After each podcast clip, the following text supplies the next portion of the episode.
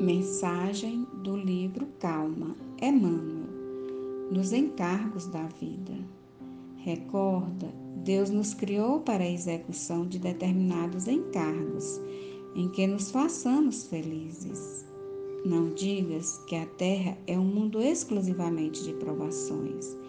Em qualquer degrau da evolução, podes instalar-te no lugar próprio a criação das tuas próprias alegrias necessário reconhecer que te encontras na condição certa e com as criaturas mais adequadas para a tarefa cumprir.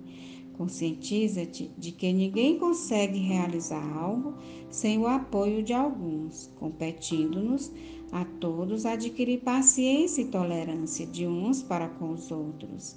Aprendamos a viver sem reclamações e sem queixas os obstáculos e problemas, em maioria com que somos defrontados na desincumbência de nossos deveres, partem de nós e não dos outros.